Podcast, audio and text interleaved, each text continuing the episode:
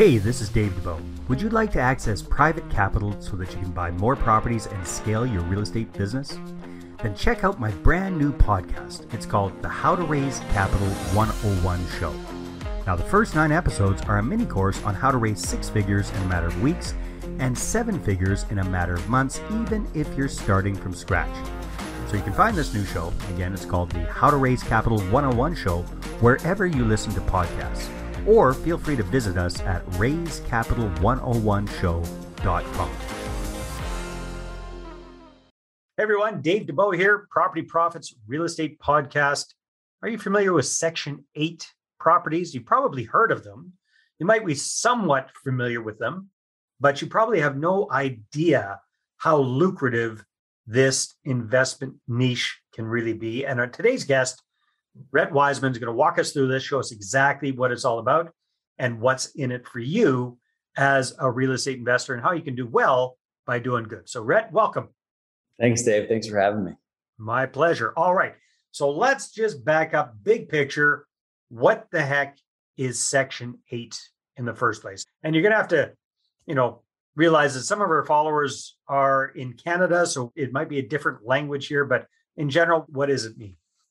Yeah. So, Dave, Section 8 is a program backed by the US government, which basically allows people in the United States who are in the poverty level or are in the very low income socioeconomic group to afford to live in private homes. So, investors can buy property and then they can rent that property out to people who are in the Section 8 program get them out of the projects, people who can't afford to pay rent, people who can't afford to buy food, and it allows investors at the same time to have a guaranteed source of rent every single month paid for by the US government. All right. I'm just thinking about this. So typically, who are Section 8 clients? Who are the kind of people that are getting these subsidies or these benefits from the government? Yeah. So in almost every single case, Dave, the main applicants that we see are single mothers, single fathers with multiple kids earning less than $25,000 a year in areas with really high populations and really low commerce and really high unemployment rates. All right, that makes sense. So, is there kind of a stigma that you're dealing with the, you know, this is definitely not PC to say it, but you're kind of dealing with the bottom level financially of society. That if you're doing this, you're going to be kind of like a slumlord, that you're going to have to be getting really cheap properties that you can make any money on these these kind of deals. It just kind of conjures up, at least in my uneducated mind about this, a lot of negatives. So what do you what's your point of view on that? Well, it's a very educated mind you have, Dave, because it's a great question. Now, you know, the biggest thing that I run into over and over and over again are people that say, Rhett, I don't want anything to do with it because my parents told me this, or because my financial advisor told me this.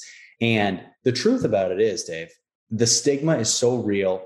People don't want to be slumlords. They don't want to have tenants in units that are going to destroy everything, right?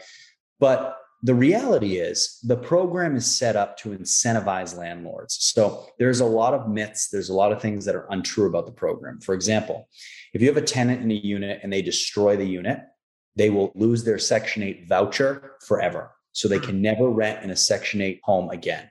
That's number one. There are periodic inspections as well, where a Section 8 inspector will go to property that they currently live in. If they find drugs, alcohol, people living there that aren't on the lease, again, they lose their voucher forever and they immediately get removed from the property. So, as a landlord, you're incentivized hey, let's get these people in. We can provide a really nice home, a really nice opportunity for them while they have to take care of your property also.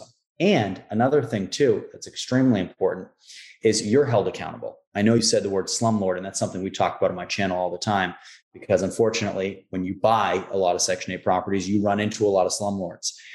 One of the things about the program is, and they're getting really, really strict on this, which I think is great. When inspectors go to the property to make sure that everything's up to par and that you know the tenants are taking care of your property, they're also seeing how good of a job you're doing at being a landlord. So they're saying, okay, are all the smoke detectors working in here? Is it safe? Are the doors able to lock? Are there vents in the bathroom? Can these windows open? Are there fire plans in place? So there are a lot of aspects that are what I like to call symbiotic as far as the tenant and landlord relationship. Okay, very cool. So I guess the question that I have as well is, or and perhaps another stigma or worry people might have as a landlord is okay, if, if I work with these kind of properties, these kind of Section 8 properties, it's kind of like rental control, isn't it? Like there's a cap on how much I can charge. How am I, you know, especially in these expensive markets, how am I supposed to go in, buy a quote unquote decent property, rent it out, and then be stuck with these tenants that I can't get rid of or I, I can't get market rent for those properties. So, how does that work? Another great question, Dave. So, you said a key word there buying properties in expensive areas, right? We don't do that. And you're 100% right. So, the US government sets a cap for every zip code in the United States of what the maximum amount of money that HUD or the Department of Housing and Urban Development can pay for a Section 8 tenant's rent. I know that was a mouthful.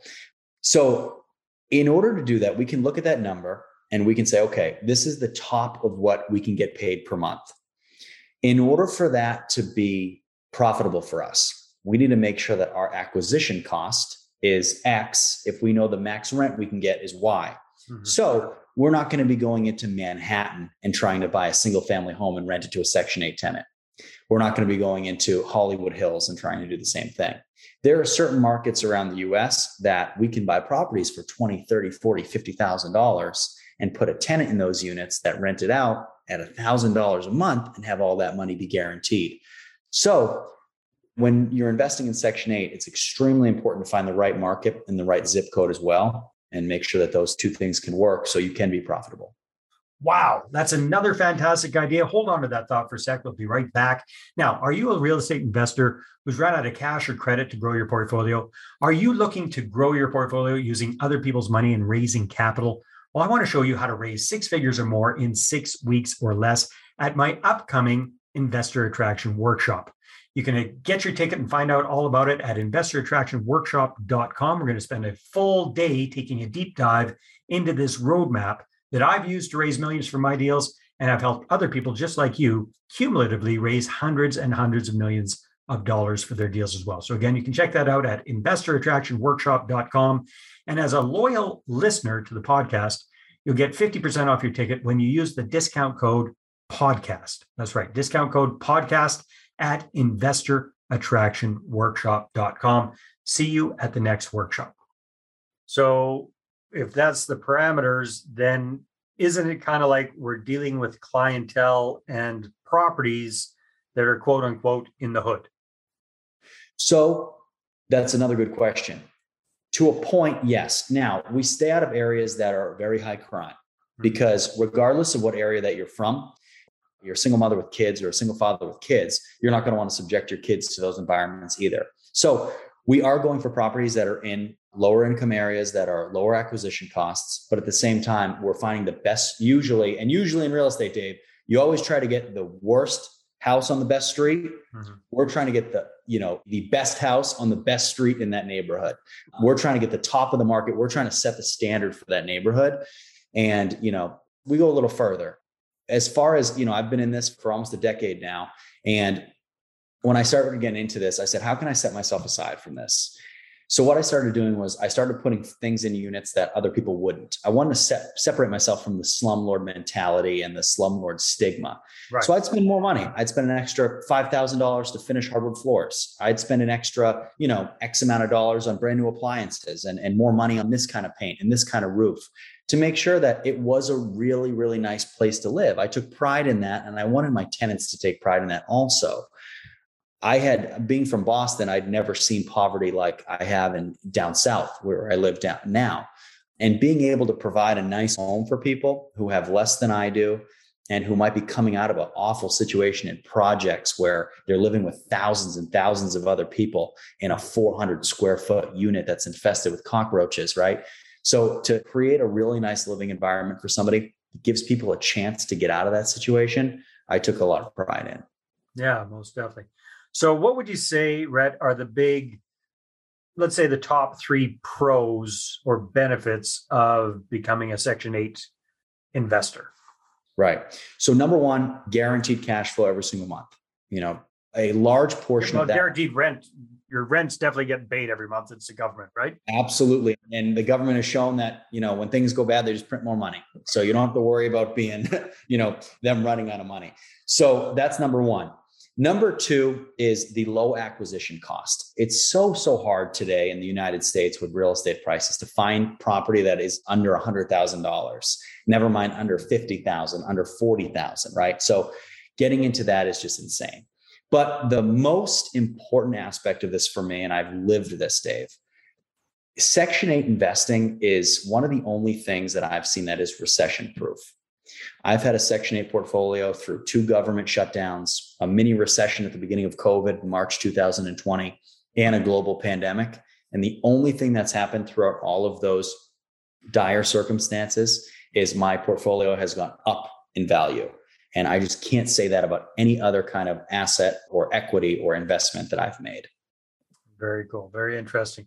So, Rhett, when it comes to these kind of properties, how does it, because you're dealing with the government, they're paying the bills, they're making the rules. How does it work with inflation, cost of living? Basically, how do you raise the rent on these kind of properties if you're kind of locked in with the government?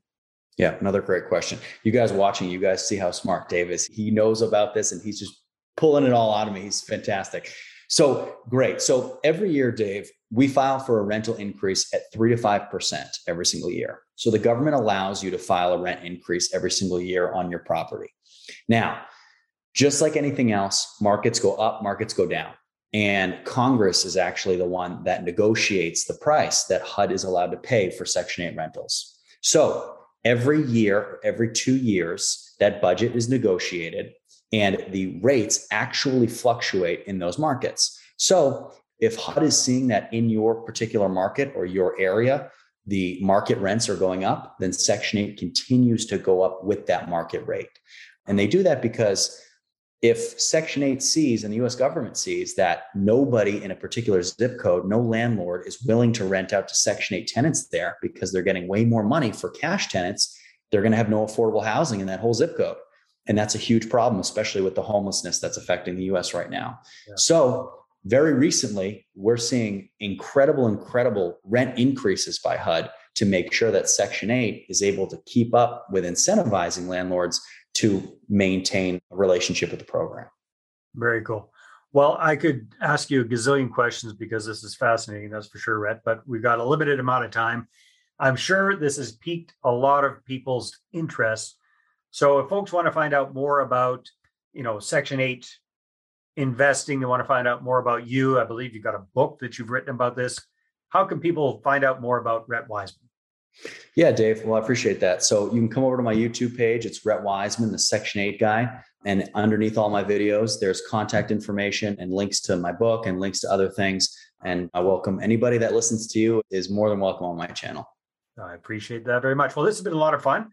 Thank you for opening my eyes and our eyes to a new concept and showing us some of the big benefits of this. So, again, you guys, if you're interested in finding out more, the links will be in the show notes below this episode. Rhett, thank you very much. Thanks for having me, Dave. All right, everybody, take care. We'll see you on the next episode. Well, hey there. Thanks for tuning into the Property Profits podcast. If you like this episode, that's great. Please go ahead and subscribe on iTunes. Give us a good review. That'd be awesome. I appreciate that. And if you're looking to attract investors and raise capital for your deals, then I'm going to invite you to get a complimentary copy of my newest book, right back there. There it is. The Money Partner Formula. You can get a PDF version at investorattractionbook.com. Again, investorattractionbook.com. Take care.